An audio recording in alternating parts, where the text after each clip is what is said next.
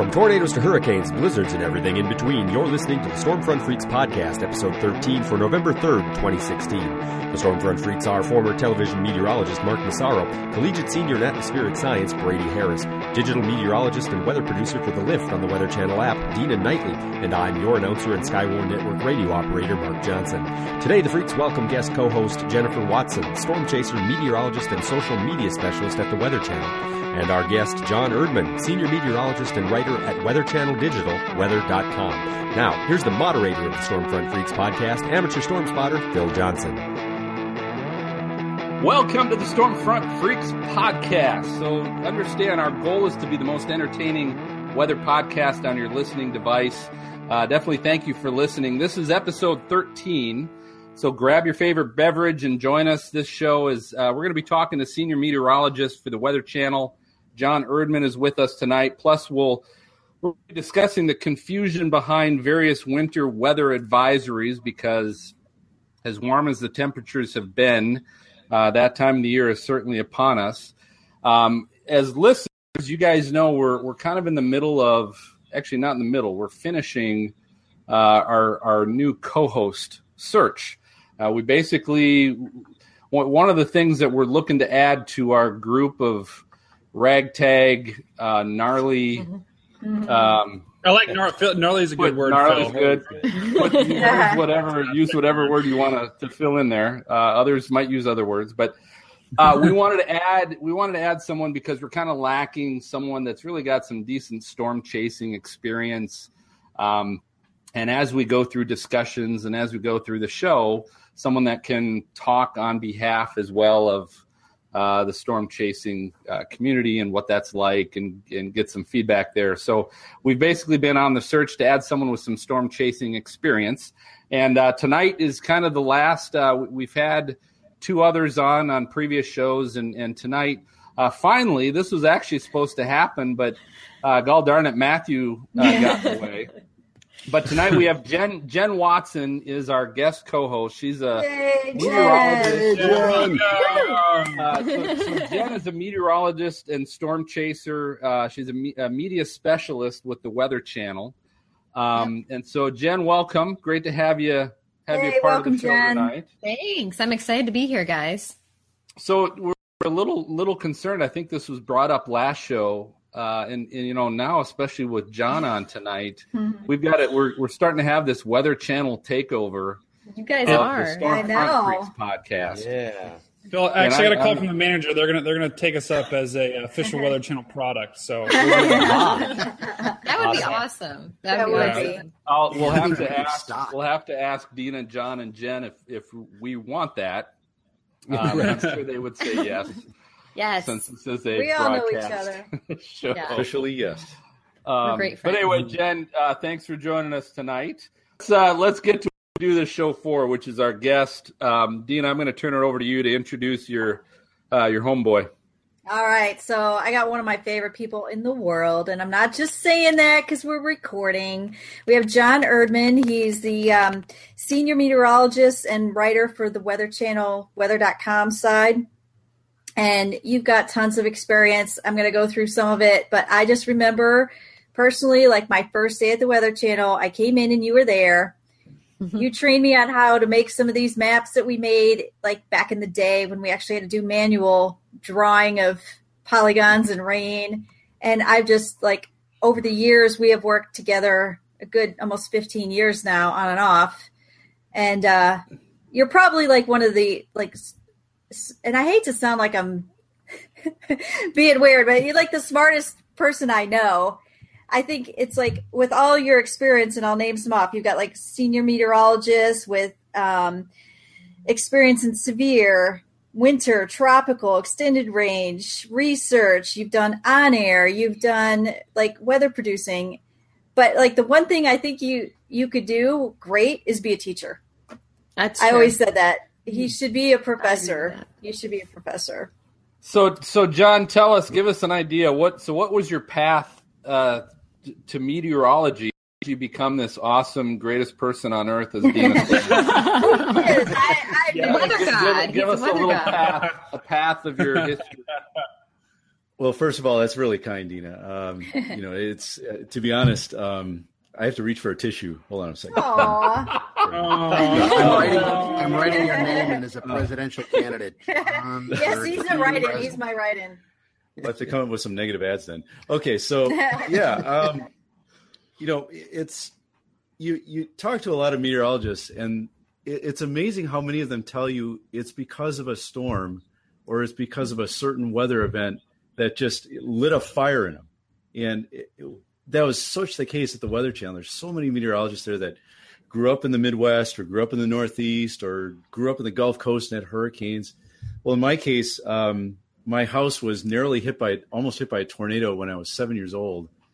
And it was a really weird day. I mean, it was in April, and in Wisconsin in April, you don't put tornadoes in Wisconsin in April together in the same sentence very often. Hmm.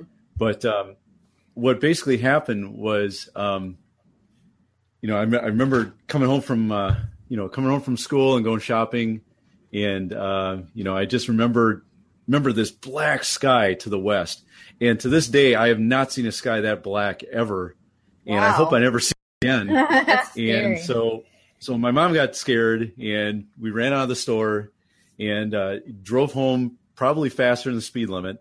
And we pulled to the driveway, and I looked up in the sky, and I said, Mom, why? And I was only 7 years old. I didn't really know what was going on. I said, Mom, why are those clouds moving so fast? And she says, it's funny. They're moving from east to west. And she says, yes. This doesn't look good. And we pulled to the house, and about 15 seconds later, we got a call from a neighbor that lived on a hill overlooking the lake where we lived.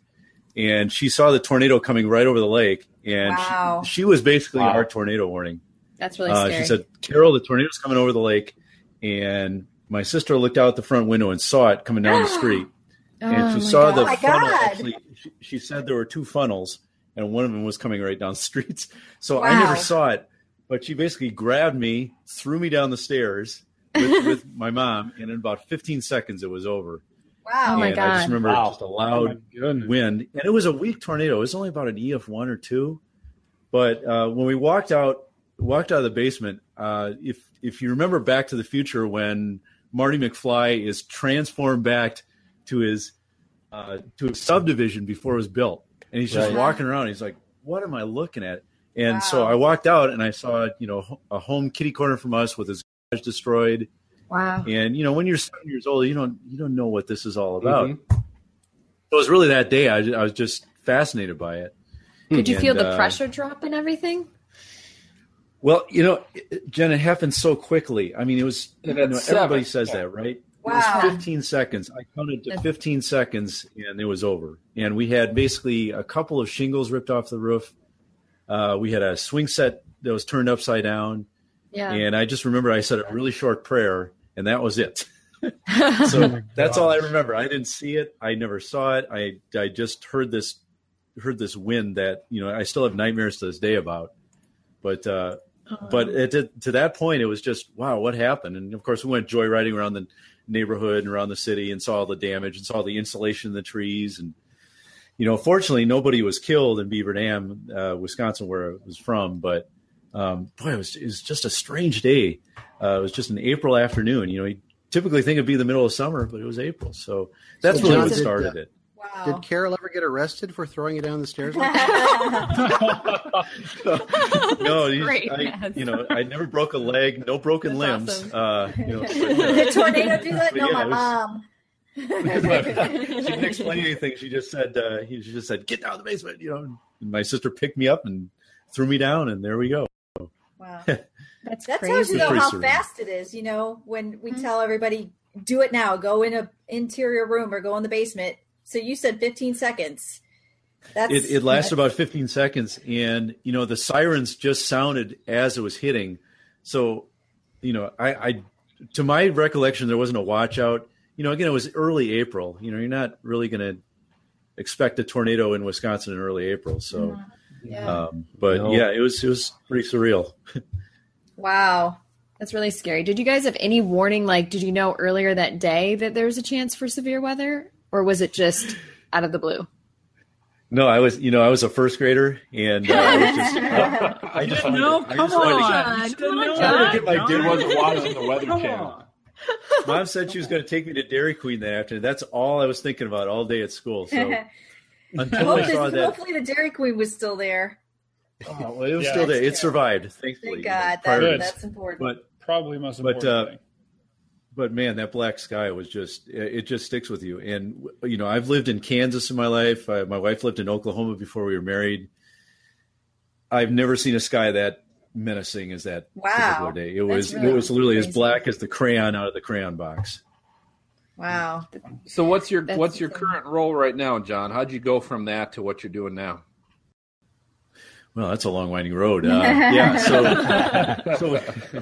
but we don't have that long in a podcast.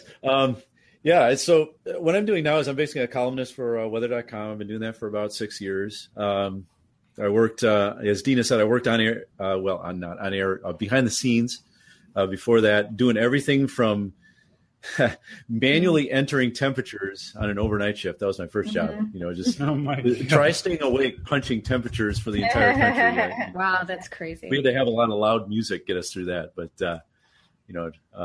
started that, did a little forecasting, you know, long range and, you know, short-term forecasting, did a lot of what Dina's been so good at for so many years is weather producing. I was the first weather producer at the Weather Channel. We had, worked with a lot of great people, Heather Tesh, Marshall Seese, John Neese, John Scala, a lot of fun people, worked with Jim, with Cantori a lot in the evening, and that'll always keep you on your toes. So yes, that will. But then I joined the digital team, and my first day of work on weather.com was there was a storm called Snowmageddon, which was it was really the first hashtag. What's that? Yeah, was that in 2008? That was the one that slammed DC in 2010. It was February 2010. Okay, yeah. It was really the first hashtag that took off. And just remember stepping into work, and Renee Desjardins, who's now who's with the weather company, and she was on the team at the time, said, "Hi, welcome to the digital team.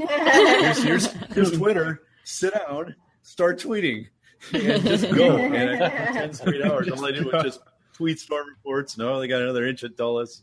So to talk about baptism by fire, sometimes in meteorology you just get baptized. Just jump into it. That's what you have to do. Here you go.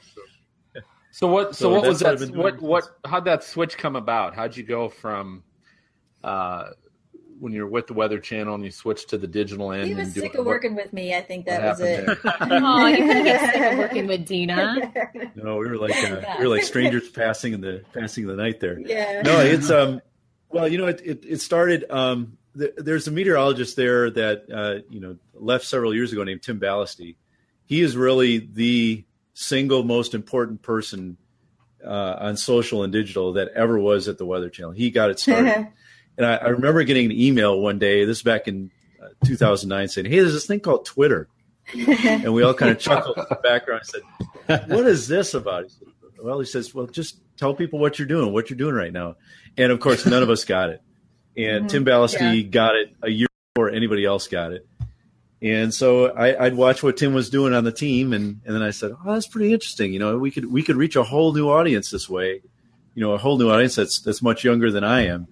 And so I said, when the opportunity came along, I said, "Hey, why not? This sounds kind of fun." And I always loved writing. I got to do a little bit of writing, but a lot of content producing and graphic production and story ideas. And so just kind of said, well, let's just, like anything in life, you just got to take a leap sometimes and give it a shot. Yeah, and it's been a lot Definitely. Of fun. You're able to be pretty original in coming up with just crazy ideas. And, that's kind of what we are now. We're kind of in the interesting business, not in the weather business, but we're in the interesting business. Yeah, we got to think of stuff that's interesting. So it's been pretty fun so far. What's the biggest weather moment that impacted you when you were there at the Weather Channel, since you've been there at the Weather Channel, like the one day that was just the craziest covering weather? Wow. One day. There's so many too, probably. Well, yeah, I mean, it's a good question. I think the one day that'll forever stick in my mind was Katrina's landfall. Yeah, Katrina. I was a weather producer for Your Weather Today. So I was with John Neese and Marshall Seese, Heather Tesh, and that team there. And, you know, I'll be honest, I was guilty as anybody. I breathed a bit of a sigh of relief when the winds passed through New Orleans and I said, okay, well, I think we're all right. Yeah. And, of course, realizing that Mississippi was still going to take the full brunt of the eye wall. And then I'll never forget it. You know, we got the first report of the levee breach. And at that time, it was just a breach. And we kind of, you know, said, well, this is something we need to watch. But we didn't really grasp the reality of what happened. And as soon as we started getting more reports, the whole tone of the show changed. You know, it was serious up to that point. Of course, we're worrying about Mississippi, but it's just, I still just. Career moment for me too, because I was there with you too. And I just remember that, like, you thought, okay, it's going to be a lot of damage and flooding, but until those levees breached and we started finding out like how everybody was stuck in the stadium and it was just how bad it was and nobody could get help to them. It was awful. It was really, that is the, like, probably the turning point in my career too. I remember watching it on TV when I was in school and just thinking it was just. And don't say you were in the fifth grade, God. You guys, I'm 20. I can't even drink yet, you know. Oh. But I have a job at the Weather Channel, so. Jeez. I'm just kidding. I was going to say, wait a minute. No, I remember just studying. Go ahead. I remember studying that in our severe storms class back in the 80s. And when they were saying, oh, you know, if a Category 4 or 5 ever hit New Orleans, and we studied that, like, what would happen? And so when that happened that morning, we first got up before daylight hit, and they said it passed through, and boy, nothing really big really happened. And I remember having that moment of like, really? Huh. Yeah. And then it was like a half hour later and just going, okay, there it is. That's what we all expected. But there was that moment, like you had said, John, like, in the very beginning, you're like, huh, that's interesting. We thought it would be worse. And then it was. Yeah. Yeah. Because I had been there the year before for some kind of like AMS thing or something like that. And it was in New Orleans. And I remember thinking, like, I was in this hotel that got hit that, you know, I think the mayor was trying to like find shelter in. Like, it's like all these places I had just seen. And I'm like, that is so surreal. It's crazy. It really is. Is that where the mayor was in your room?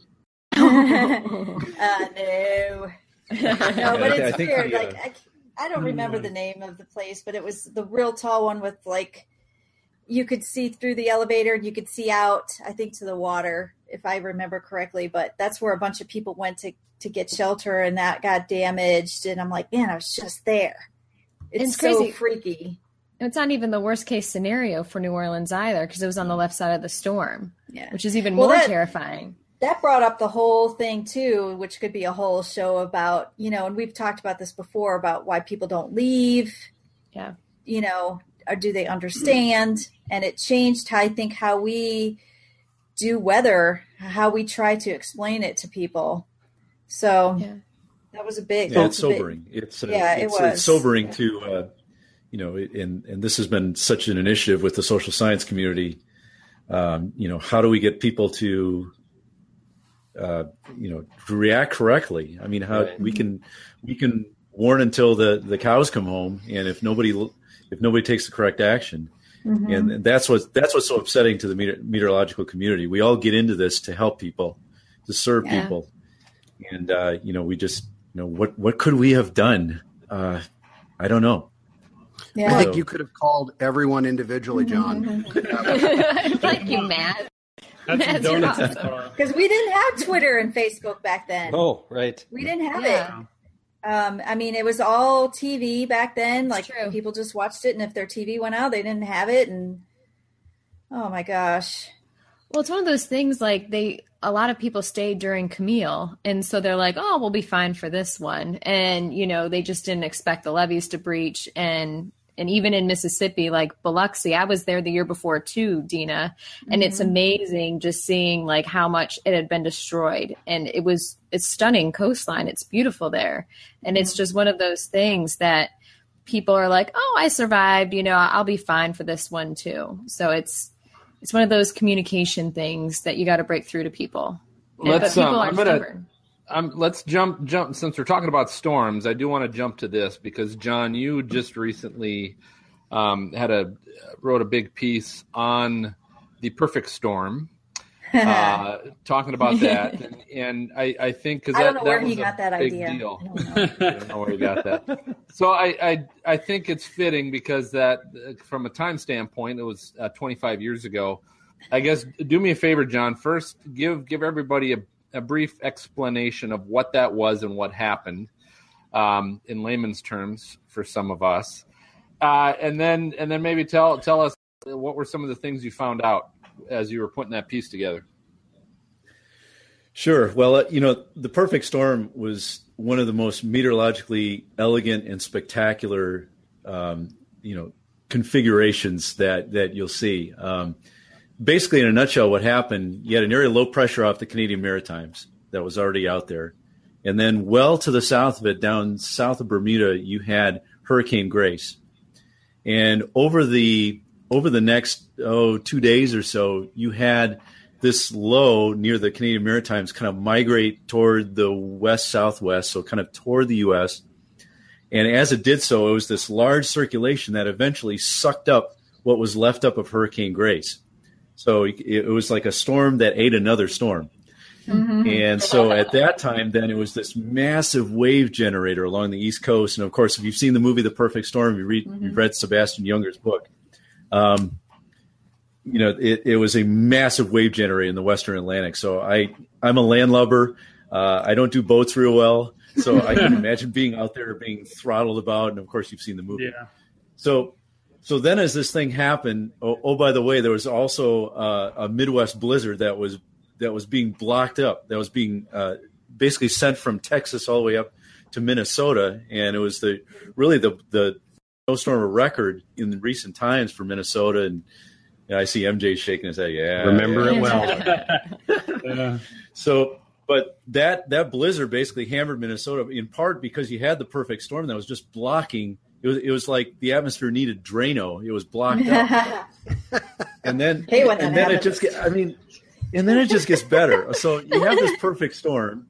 And then finally, this perfect storm decides, the original low decides, okay, I'm going to become what's called a subtropical storm, basically a mix of a typical low pressure system and a tropical system.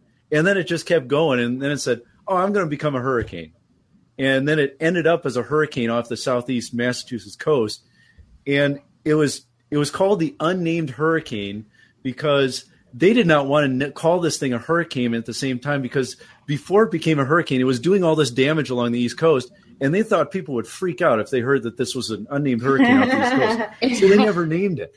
The Hurricane Center said, nope, we're not with it. Wow. I found that really interesting. Really interesting. It's a political cover-up. Yeah, basically. Oh my! We're gonna find some emails. We're gonna find some emails. Yeah, Brady. About the hurricanes. No. Don't we name fall days now? It's Fall Day, Fred. Well, you think of all the controversy that happened over Sandy, and dropping the hurricane designation before it came to land. Imagine if we had social media during the perfect storm and they had this unnamed hurricane. Oh, my God.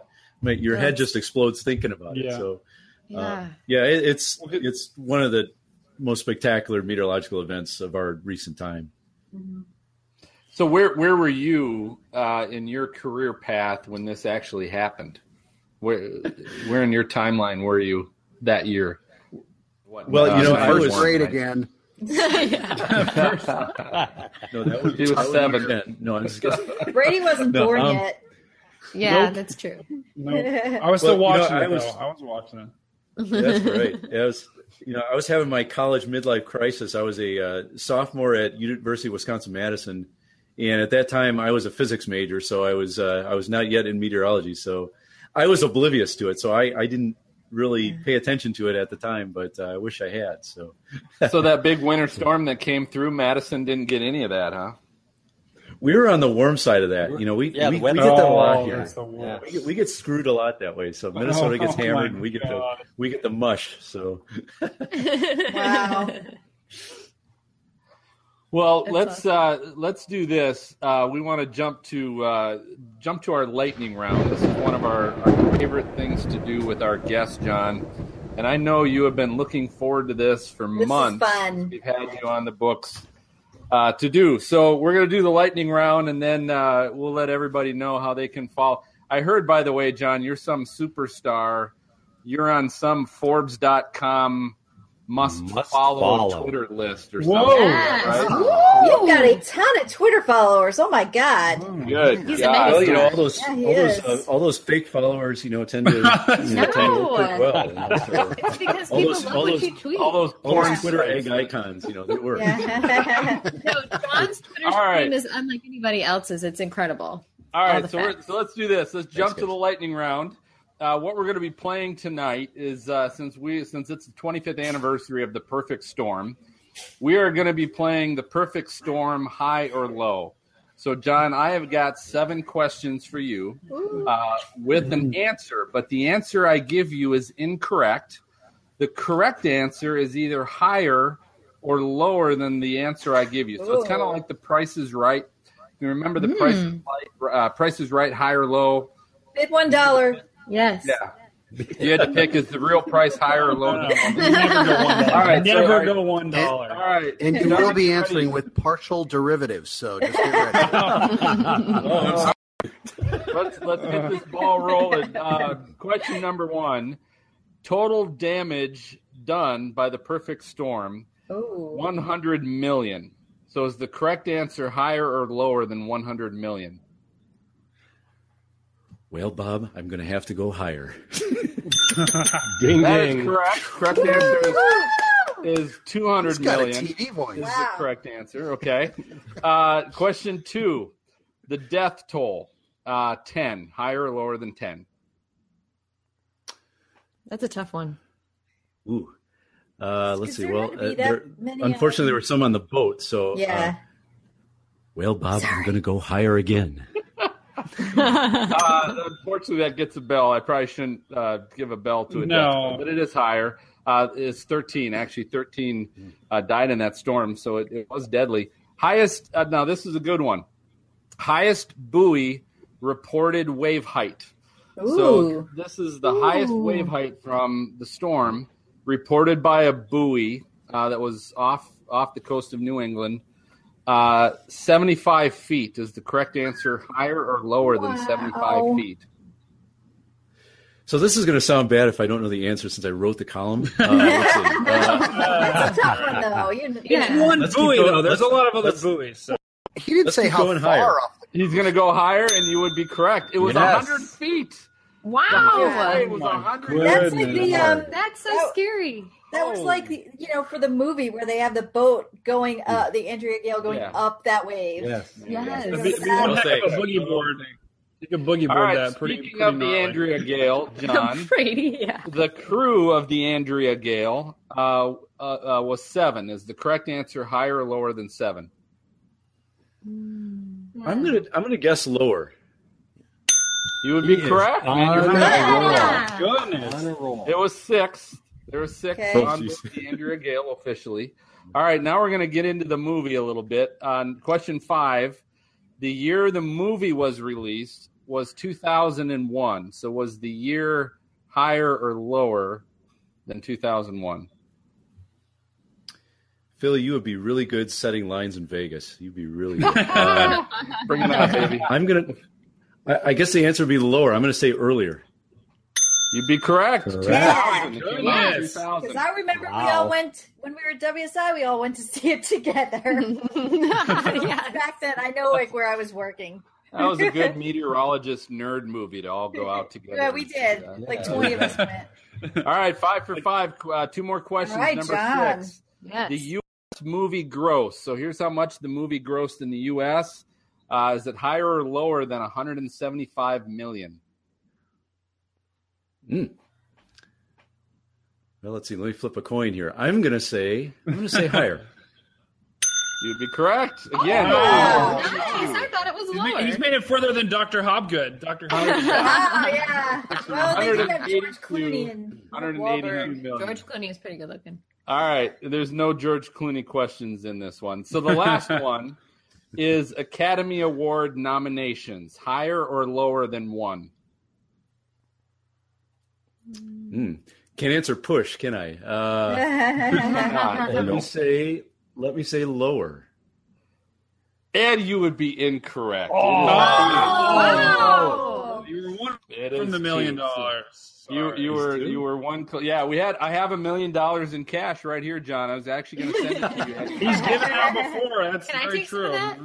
Unfortunately, you were 6 for 7. So.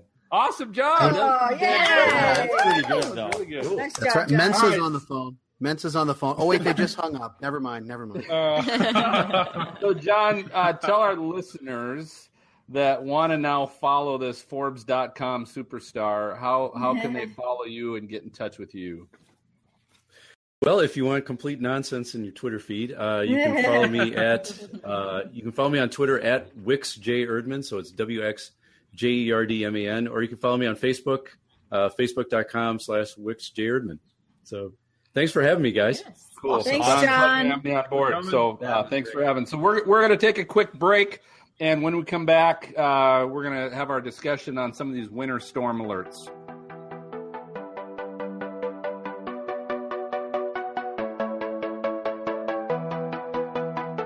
This is Storm School, where together we'll take an in-depth look into certain weather phenomenon, why they happen, where they happen, what causes them.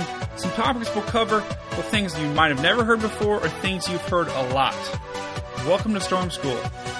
Class is in session. Hello once again to this week's episode of Storm School. I'm Brady, and today we're going to be talking about some long-range forecasting. And this is very appropriate because we got winter coming up. You've probably seen a couple of different forecasts, probably more than a couple on your Twitter feed, coming from all these different sources, including the Farmer's Almanac, a bunch of other people probably telling you what they think is going to happen this winter. And their forecasts could be accurate, could not be accurate. You don't really know. But here's some good techniques to make your forecast accurate. The first thing you want to do when you're long-range forecasting is don't look at individual numbers. If you look at a model, first of all, the GFS and Euro usually only go out 10 to 16 days anyway, so those aren't going to be any help to you. There is some Euro models that go out beyond 16 days, but they're pretty much just trends, so you're not going to be looking at numbers. That's the first thing you're going to want to do is throw out any conception of I'm going to be able to predict the temperature in 4 weeks in Boston. That's not going to happen. So that's the first tip of long-range forecasting. The second thing you're going to want to be aware of is that you're going to look for trends in the models. You're going to look for hot versus cold. You're going to look for 500 millibar heights. Are they going to be higher or lower than usual at these certain locations? And there's models that do that. Variations of the Euro, once again, variations of the GFS that go out beyond 16 days that aren't numbers-based, but they're trends-based. So you're going to look at those. You're going to look at... There's certain teleconnections, and to be honest, teleconnections are very confusing. A teleconnection, say, is... It basically links the weather from one location to another. For example, El Nino is something a teleconnection is.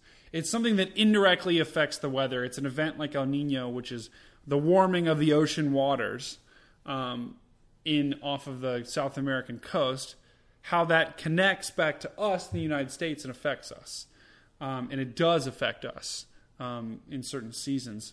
So that's something to pay attention to as well.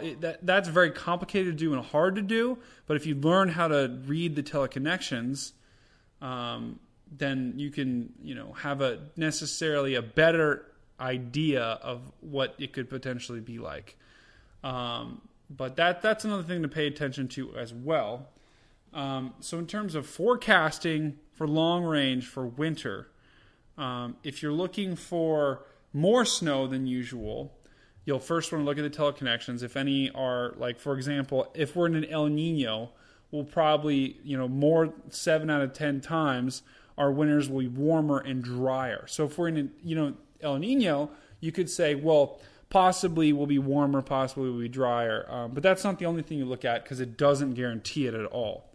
Another thing you look at is some of those models that we talked about. You look at, is the 500 millibar heights, are they going to be, is a ridge going to set up over the eastern United States, or is a trough going to set up over the eastern United States? If a trough's going to set up over the eastern United States, you're going to have a lot colder and more snowy of a winter, which is what we're looking like this winter. It looks like a trough is going to dominate the pattern. So there's really no easy way to do it, guys. You'll want to pay attention, and you'll want to look at more sources of how to do it. But it's very interesting, and it's very complicated, and you can't really necessarily, anyone that says with certainty, hey, this winter we're going to get more than average, more than average or higher than average snowfall, you just can't do that. You can say with confidence, with a 70 to 80% confidence, but you can't guarantee it, and that's something you'll think about. When you think about long-range forecasting, is know that there are a lot of caveats. There are a lot of, like all weather, it's not guaranteed, and it's all based on probabilities. Hope you enjoyed today's Storm School, guys, and let's get back to the podcast. All right, welcome back. We just got done talking about some Manly St. Croix passion fruit. Not St. Croix, LaCroix, passion fruit, sparkling water. Yeah. That's a different story. We are sponsored by them, right, Phil? We just picked that up. We did. Yes, we did. So we're going to segue smoothly into the confusion that people seem to have over winter weather alerts and acting on those. Does the public really need to be informed differently, especially depending on the area they might live in the country? And so I want to set this up a little bit. This is the second episode in a row that I want to highlight an article on theweathersocial.com, which is the WXSocial.com. They've got some good articles. This is Gary Zatkowski talking about what's wrong with this picture. And it was a picture of a jackknife tractor trailer on a turnpike in New Jersey in a snowstorm. With cars backed up from it. We'll put the article on our show notes. But anyway, he says they were talking about the fact that this happened January 22nd of 2016, so just this past year. Everybody in New Jersey, they had 5-plus days' notice that things were coming. It was a storm that was forecasted. They saw it coming.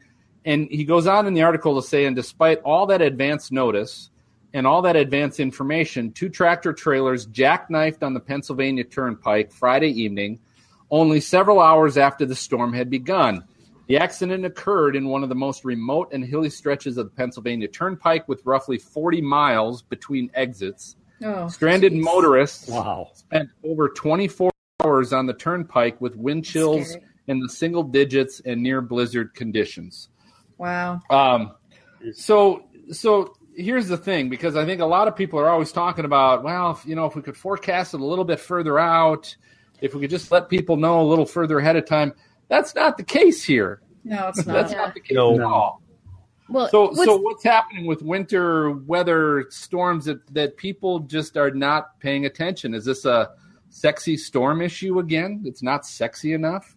So what's interesting about this a little tidbit of information, the Pennsylvania Turnpike did not actually tweet anything about the weather, the storm, or anything until 6:38 Friday night of January 22nd, after it already started snowing, like, pretty heavily, I think, which is crazy. Like, their tweets were like fun, exciting, welcome to the weekend, instead of there's a serious storm coming, which is a whole nother different side of it, where Jeff Jumper, the Pennsylvania emergency management meteorologist, was tweeting about it at least 3 days in advance, which is, what they should have been doing.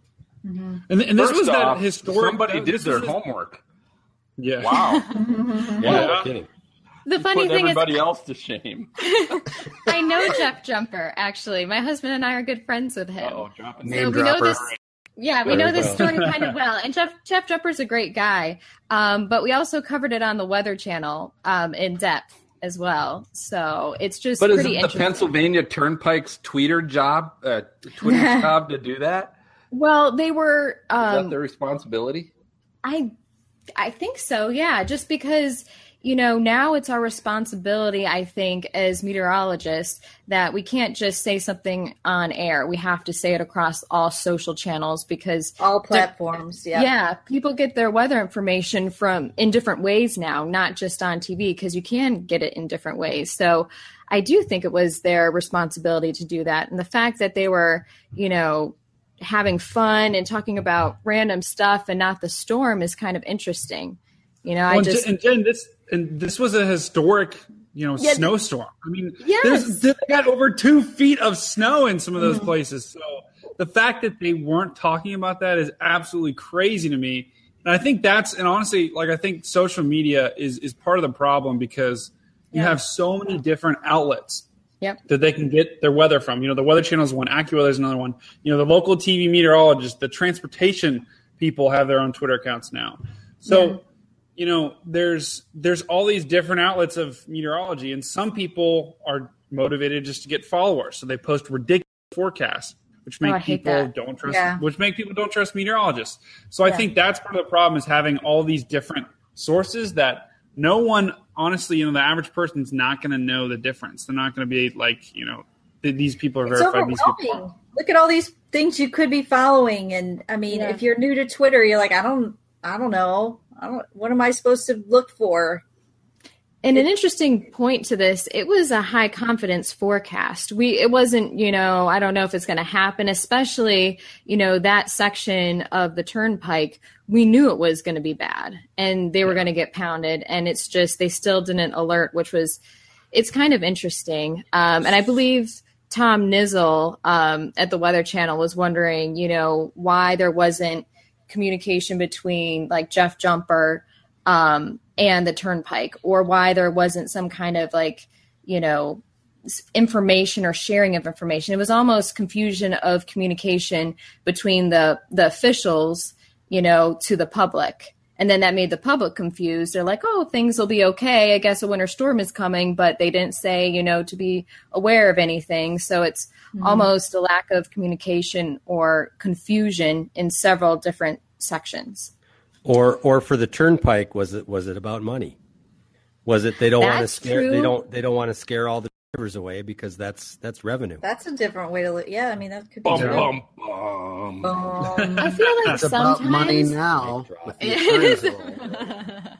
I feel like sometimes, with these kind of scenarios, even with evacuations for hurricanes, it's expensive to do that for the state and everything else. And so it's like, okay, so if I evacuate everyone, spend all that money and nothing happens, then, people are going to yell at me and say bad things. But then if it's just almost like you're damned if you do, you're damned if you don't. Yeah. I feel when you're right, nobody has anything to say, but if you're wrong, you'll never hear the end of it. Right. Yes. Yeah. Well, and you have to wonder. Yeah, go ahead. No, you got it. Well, and you kind of have to wonder, are these people aware of the decisions they're making? Like, are they aware, hey, this could, potentially be impacting someone's life or, in a very negative, potentially life-threatening way? Yeah. And they had to have known that was going to be a possibility. Big's question, why wasn't the turnpike shut down potentially in advance? Or why were drivers still allowed to drive on the freeway? It's crazy. This is a historic snowstorm. Everyone knew it was going to be historic. So it just begs the question, because a lot of times these people making these decisions aren't meteorologists. They're making the decisions whether to, meteorologists are advising, but they're not actually getting the call. And that's part of the problem as well is people don't necessarily trust us fully, Well, let's bring in another winter storm, considered a winter storm, was a couple years ago. This was from the Politico.com. It was titled "The Day We Lost Atlanta," how two lousy inches of snow paralyzed the metro area. Crazy. Oh, my gosh. So get this. It says... So most of you remember this. This was Tuesday, January 26, 2014. Snowfall of just over 2 inches shut down metro Atlanta. Their road, churches, schools, government officials, and businesses. Thousands of flights were canceled. at Hartsfield-Jackson, more than 2,000 school children separated from their parents, spent the night in buses, police stations, or classrooms. Oh, my gosh. The only places open were Waffle House and Home Depot. That's so crazy. That's awesome. And Home Depot is only open to be for shelters. And people who didn't camp out in supermarket aisles and hotel lobbies were trapped in cars for 10, 16, 20 hours as they tried to make commutes that normally just take 30 minutes. So, Dina, you were in Atlanta. Yes. So how did we fail there? It's just crazy. Okay, I grew up in the Midwest, in the lake effect region, so you get a foot, you're fine. People know how to drive on it. They don't get panicky. They have snow plows. They have salt. They have everything. You come down to the south, they don't really have the infrastructure. They don't have the snow plows. They don't have the salt or sand or whatever they're using now. And, I mean, they close schools when it gets really cold. I used to stand at the bus stop freezing my tail off. So I was thinking, yeah. I mean, so we have had ice storms, we've had snowstorms, and everybody goes crazy. Things start canceling, and they start shutting things down when people are on the highways, and that's why people get stuck, and then they run out of gas. And there's times where they do get off the highway. I remember going to work one time, and nobody was on the road. The roads were really slippery, but it was whatever. I could hit the brake and slide past where I want to go, but nobody was there, so it was no big deal. I think the one place that was open was Dunkin' Donuts. I slid by it. I was backed up, went in, and they're like, "You're the only person we've seen all day. Have a coffee on us." Boom. And, but it's weird because we just, people are not used to it. We rarely get snow. In fact, I think we're more in tune to get ice. But once we get it, everybody freaks out. Oh, my God, what is that white stuff falling? What is that? I think everyone was released at noon that day, right? Yeah. Everyone hit the highways at once. But it's of course, as meteorologists, we're still coming, bosses be like, "You coming to work, right?"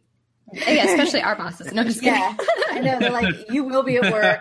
We'll put you in a hotel." Not realizing, well, I do have to get home to my family and, things like that. But it's crazy. And then, they do close schools, and then people have to stay home for the kid. I mean, it's such a mess. Everybody freaks out. It's crazy. So, that storm, it's really interesting. So they did some research on it, and it happened on a Tuesday. And Tuesday happens to be the day that most restaurants in Atlanta get their food deliveries. So there were more 18-wheelers on the road and trucks on the road than normal. So, yeah, which is very interesting. It was just added to everything. And on top of that, the salt trucks, because they were only expecting, the snow south side of the city, they were located on the south side, and it was too late by the time they needed to get north to get there to help the situation. You need your own show on CNN. I know. I told Jennifer in an email that she was overachieving. Very, very nice. Atlanta doesn't have too many snowplows. Yeah, you're showing us up. Well, tell me this. So how because you guys – so Dan and Dina, working more, Maz's experience has been more local.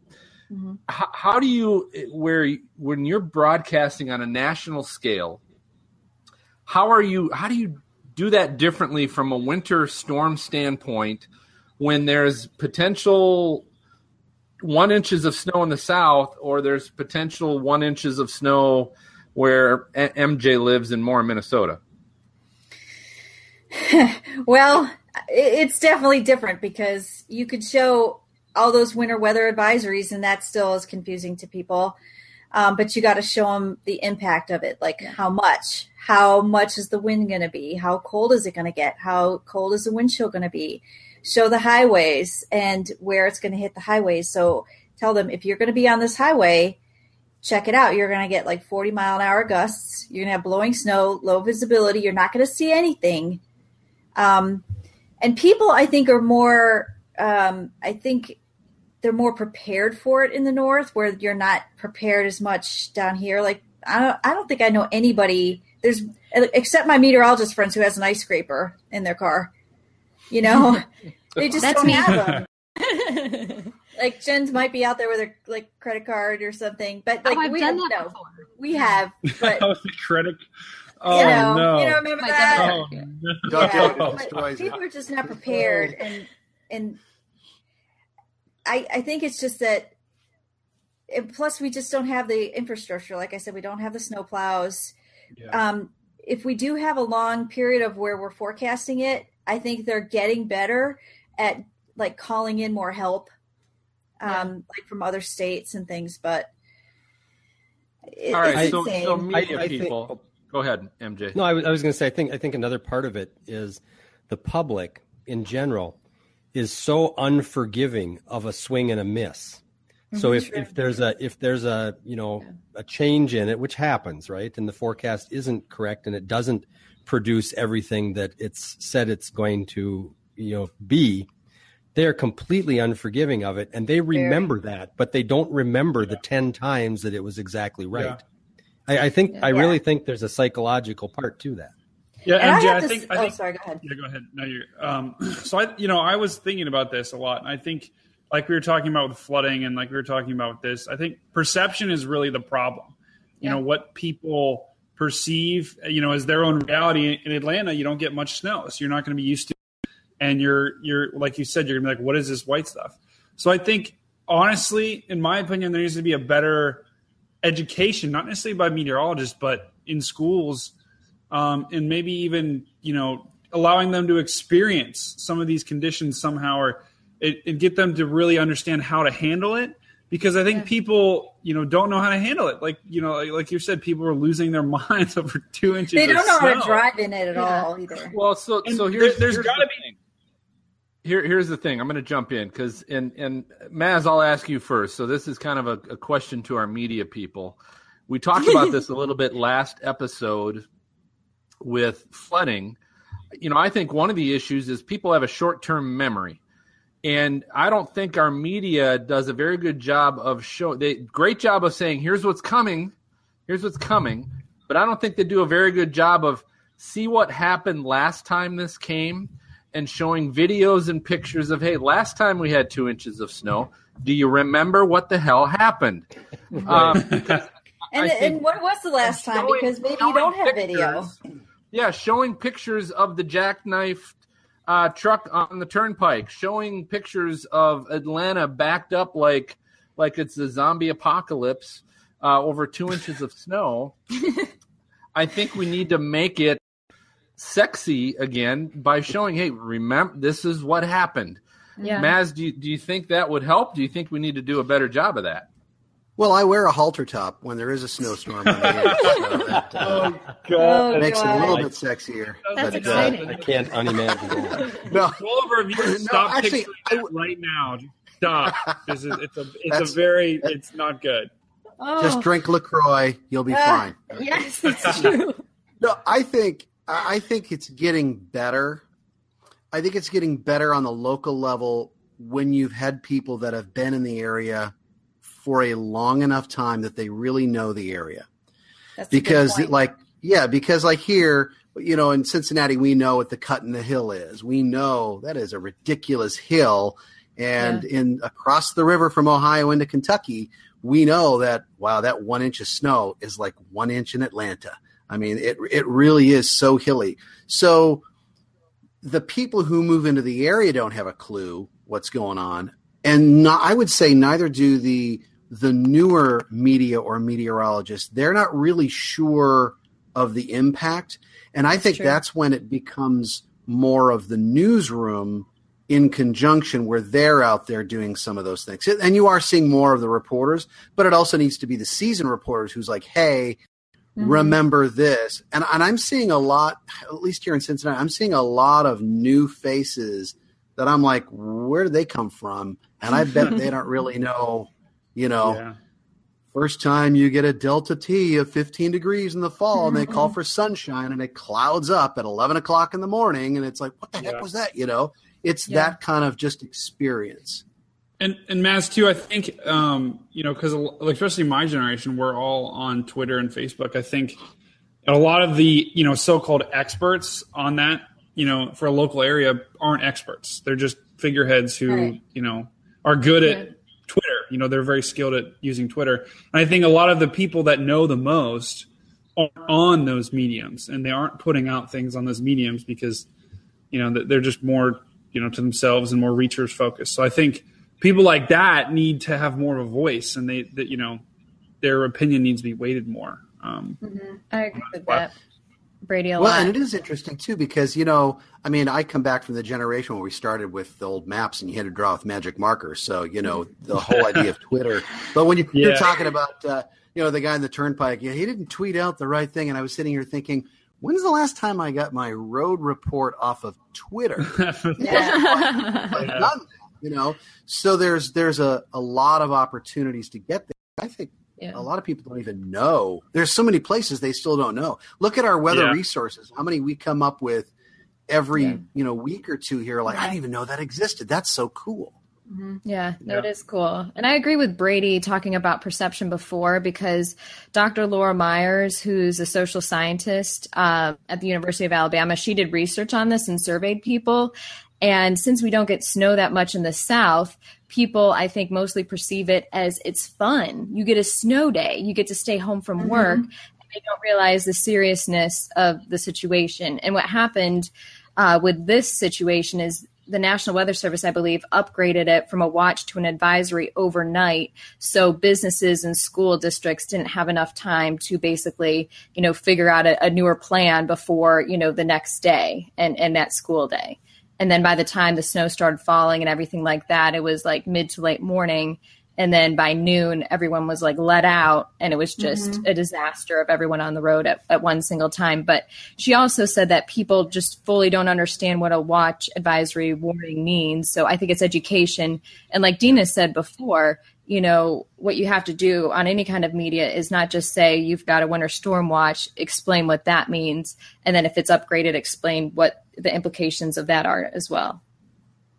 All right. So it's a good segue, Jen, because this, one of the things I'll kind of finish with this, National Weather Service, they have their expanded winter weather terminology, and you can get this at weather.gov. There are 13 winter weather alerts, different winter weather alerts. And they're, for the most part, they're broken into three categories. There's the watch. Watch is generally issued in the 24 to 72 hour forecast time frame. So a day to 3 days out. And a watch means there is a 50 to 80% chance that the warning thresholds can be met. So 50 to 80% chance that it could become a warning. Then there's the warning. These products are issued when a hazardous winter weather event is occurring, is imminent, or has a high probability of occurrence greater than 80%. So that's a big one. And then the advisory. These products are issued when a hazardous winter weather event is occurring, imminent, or very high probability of occurrence as well. But here's what they are. I'll just quick tell them. Here's all 13. There's watch category, blizzard watch, lake effect, snow watch, wind chill watch, winter storm watch. Warnings, blizzard warning, ice storm warning, lake effect, snow warning, wind chill warning, winter storm warning. Okay. And then advisories, winter weather advisory, freezing rain advisory, lake effect, snow advisory, chill advisory. And, of course, they all have different colors, so there's 13 different colors. So, yeah, there's some confusion, I would think. Here's a good rule of thumb. Just remember that the watches are, like, think about it like this. Watches are what we think is going to happen, and it's all about the time. You know, watches are for a more distant future, where warning is, like, imminent, starting, or very near, and we think it really is going to happen. So it's kind of like a lot of the differences with the watches and warnings is timing. You know, you said like the watches are 24 to 72 hours. That's quite a while, where you have a warning that's like right now or within the next, you know, 24, 36 hours. So that is right now. You have to pay attention to a warning. Hopefully that's clear, but then you have all the categories. So you got to think about, like, the worst ones, of course, are always the ice. Yeah. That's where you get in the most trouble. Yeah. So keep in mind the ice is the worst. Well, I think advisory is confusing too. It is. You got watches, warnings, and then advisories, and you don't really have advisories with thunderstorms and things like that a lot of people are used to.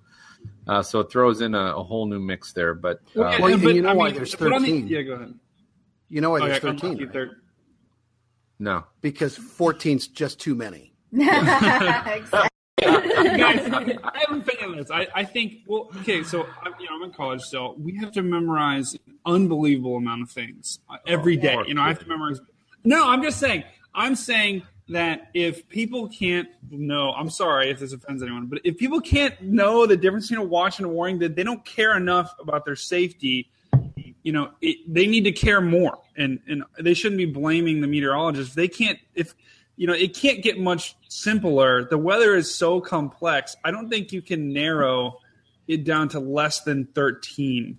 And that's Brady mind. At stormfrontfreaks.com. I'm just saying.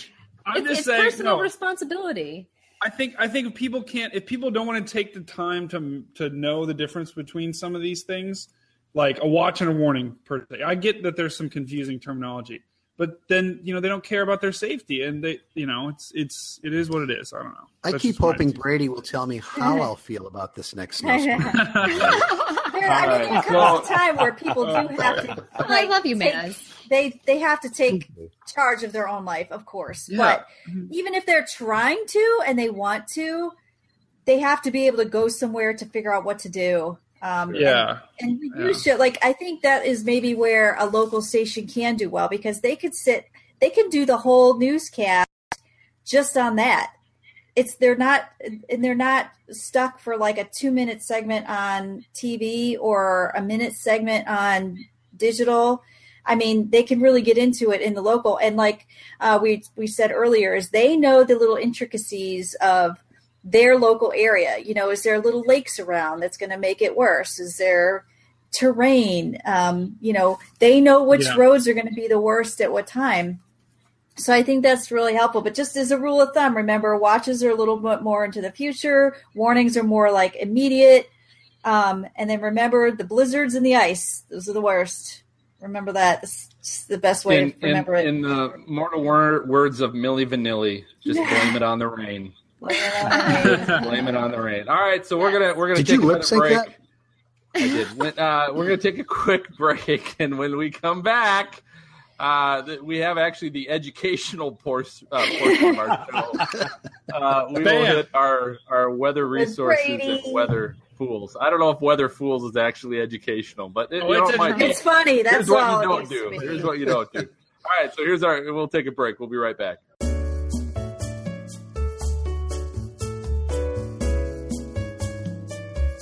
You're listening to the Stormfront Freaks podcast.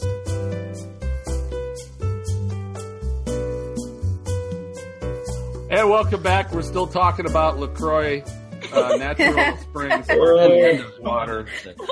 Some bizarre I thought she reason. Said LaFroig, and I was like, they don't even sponsor us, so we're giving them some free. I don't know if the publicity is good, but they say all publicity is good, right? All right, yeah. Brady, let's hit some weather fools. All right, guys, it's time for everyone's favorite part of the podcast, Weather Fools, where we talk about some things in the most recent news. The fool. Yeah, pity the fool, exactly. Pity the fool. Where some people maybe have done something a little bit silly with regards to the weather. Dina, let's start off with you. What's your Weather Fool of the week? All right, so this one, we just showed this recently. This was off Newsflare, and mainly it's this guy. I'm going to share my screen here. He's standing right by these, I don't know if you call it a pier or something, but all these huge waves. He's trying to take a selfie. Oh, okay, yeah. People do this. There you go. He's I got it. Man, he's adamant. Oh my God. I mean, people do this all the time, and it's just stop doing stupid stuff. Trying to do a selfie. Yeah. In the middle of a storm or by the waves, because, boom, they get hit. That totally looked like a America's Funniest Home Videos rigged shot, setup shot. Yeah. Did you see him, look back at the guy that was filming or the gal? Yeah. Saying, hey, did you get getting nailed by that wave. Yeah. That's cool, man. Was he holding the Samsung Note 7? That's what I wanted. Oh, maybe. He was trying to defuse it. It was starting to catch fire. And Jeez. Gotta put it in the water. Yes, exactly. Phil, what's your weather fool this week? All right, so my weather fool this week actually covers a city in Mississippi. It's actually Louisville, Mississippi. So it's not Louisville. It's actually Louisville. Kentucky. That's how they pronounce it. Yeah. Yeah, Bill. Right. I worked in Tupelo. All right. So here's what happened. So Louisville, if that's how it is, FEMA is coming back saying Louisville, Mississippi should repay a $25 million grant that was awarded for recovery from a 2014 tornado. So they received a FEMA grant for recovery efforts after a pretty actually devastating tornado went through there back in 2014. But the problem is the city didn't follow the guidelines for issuing contracts to companies that were coming in to help clean up and do whatever. You know, it sounds like it was maybe one of those, I called my cousin to come in and fix it. We gave him a couple $1 million. They didn't follow the bidding rules. And my fools are the stinking managers and city leaders that just didn't know how to follow rules when it comes to helping your city get better. Yeah. Is that a picture of someone using Preparation H? What is that? No. I was just looking at it. It says, how do men tighten their skin? And I was like, what are you talking about? Never mind. Why are you looking at me, man? Why are you looking at me? Phil, that's crazy, though. I don't know how I feel about that. I mean, I didn't know how I feel about it either. But so anyway, we'll post those. Yeah, we'll post those on our website, stormfrontfreaks.com. Wait, Phil, I've got one. Phil. Hold on. Oh, last minute. Oh, Brady's got one. Yeah, hold on. So mine was actually from last night during the World Series. As you know, the 10th inning. Remember, two weeks ago, last episode, you sucked. By the way, because it wasn't even a weather fool. It was like it was lame. So this better be good. Let's cut him off. Oh, no. We just did. Yeah. So you better keep moving on. Gone. Oh, man. All right, Matt. Yes. WX Resources. Weather Resources. This is the most fun part of the show. Am I right? Yes. There you go. Yes. Whatever. Fine. Okay. So, hey, Dana, you got a cool app, I understand, yes? Yeah. So I'm going to try to share my – I just found – and I was playing around with winter weather because we've been talking about it. And, you know, it's always, you're always trying to like convert Celsius to Fahrenheit as a met, you know, because you're looking at different charts. And sometimes you're looking at things like wind chill or like liquid to snow ratio and that. So this is called the Winter Weather Decoder. And it's free, which I like because I like free stuff. It's pretty. Yeah, it's a pretty one. And it's kind of neat because you guys can see it like, you know, you can look at the Fahrenheit, you can look at how much snow and you change the liquid. So maybe you're looking at like precipitable water or something and it'll give you like how much snow, the numbers change. So that's really it. Like, you know, if you're really getting down and dirty into trying to do snowfall totals, but I think one for everybody that wants to do it, that's not even a met is the wind chill and it'll do it. And, you know, and it'll do the Fahrenheit, and all you have to do is like dial in the wind speed and it'll give you the wind chill. It's really cool. You don't have to, you know, get a calculator out or anything. So Winter Weather Decoder, that's mine for the week. Awesome, Nina. Brady's back. Oh, sorry. All right, Jen, you talk. Mine is MODIS today. It's the USA composite from the Terra and Aqua satellites in NASA's Earth observing system. And it's just awesome because it's high-resolution satellite imagery that you can see all the detailed features of the clouds, thunderstorms, all that kind of stuff. And you can look at it on a daily basis, and it basically shows the updated passes of the satellites. And you can select different areas and just look at that particular region. And it's just an awesome thing to look at. I love looking at it every day and multiple times a day.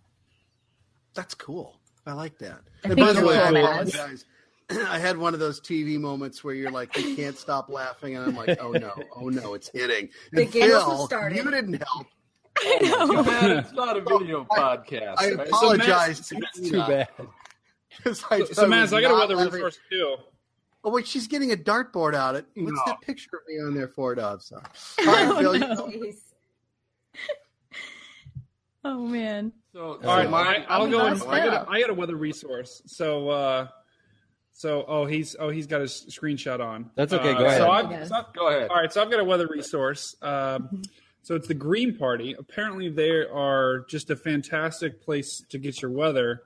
So they're one of their latest tweets that was very informative. So they said, this was talking about the World Series last night. They said, "It's November. It should be snowing in Cleveland, but not raining. Blame global warming for the delay." So it's, once again, the Green Party is a great place to go if you want to get some reliable weather information. So that's my weather resource.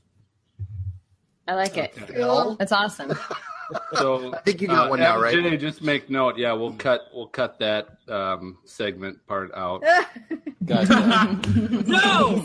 Yeah, we're cutting you off, Brady. You don't get to at least. I tried. We're going to suspend you for at least one show. No weather fools or weather resources for you. All right. So my WX resource is called Seasonality Go.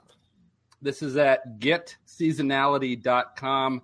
They've got all different types of products, but this is an app for the iPhone or the iPad. And I mentioned this on Twitter a few days ago, but this has actually replaced my daily go-to app for just getting temperature, wind speeds, forecast, what's temperature going to be like during the day, what's the precipitation possibility. This is now my just daily weather go-to app. Actually, it replaced my Weather Channel app for my daily. Ouch! That stings, actually. I still look at the Weather Channel app for the lift. See you later. Watch the lift. All the cat videos and stuff like that. I still catch that. No, I'm kidding. Oh, my God, Phil. Careful. Dina could... Literally, probably. That's true. Thank God she's in Atlanta. And like it. Yeah, I'm in Cincinnati. But anyway, it's a great little app just for daily what the hell's going on. So we will. Anybody else with a resource? We good? I have one more really quick. It'll take 2 seconds. It's the American show. We're just gonna wing it. Yes, it's the American Meteor Society, so not Meteorological Society, and they have information on like fireballs and meteor showers because I know a lot of weather geeks are space geeks out there too. So they kind of break down, what's going to peak, like the next meteor shower, which is the Northern Torrid meteor shower, which is going to be, I think, November 11th and 12th. Cool. Nice. Yeah. Cool. So yeah. Thank you. That's all it. Right, so we'll have those posted on our show notes as well. You can go to stormfrontfreaks.com. We'll have those website links and all that fun stuff for you guys to pull up. And I think, this is kind of a mic night, your own mic night, so feel free to jump in. But I think that does it for the show. Yes? Woo, I'm crying because I was laughing so hard. So. Yes. That's it for You're this working on your six-pack abs. Stormfront Freaks podcast. Thanks for listening. If you like the show, tell a friend and give us a review on iTunes. And if you didn't like it, tell us, but give us a review anyway. We want to answer all your questions or discuss your comments on future shows. So send us your thoughts to questions@stormfrontfreaks.com or send a message on Twitter or Facebook. You can just search Stormfront Freaks. Special thanks to our great guest, John Erdman. Hey, John. All right. So our next episode in 2 weeks, we'll be reviewing weather radios and other weather products for the holiday shopping season, as well as announcing a new contest for our listeners. So that's exciting. Ooh. So for MJ, for Brady, Maz, Dina, and our awesome guest, Jen, I'm going to signal the all clear. And we'll catch you guys next time. Bye. Bye. Thank you for listening to the Stormfront Freaks podcast. To subscribe and be notified when new episodes of our bi-weekly show are available, you can go to iTunes, Google Play, Stitcher, or TuneIn Radio and search for Stormfront Freaks. If you would like to contact us with questions or make comments about the show, shoot us an email to questions@stormfrontfreaks.com or follow us on Twitter @StormfrontFreak. We'd love to hear from you. For show notes, additional information about this episode, as well as past and upcoming shows, videos, photos, and more, visit our website at stormfrontfreaks.com. While you're there, check out the interactive radar provided by our friends at zoomradar.com, providing interactive weather content for web, mobile, and digital displays at cost-effective prices, zoomradar.com. And don't forget to follow us on Facebook at facebook.com/stormfrontfreaks. Join us next time and tell a friend about the Stormfront Freaks podcast.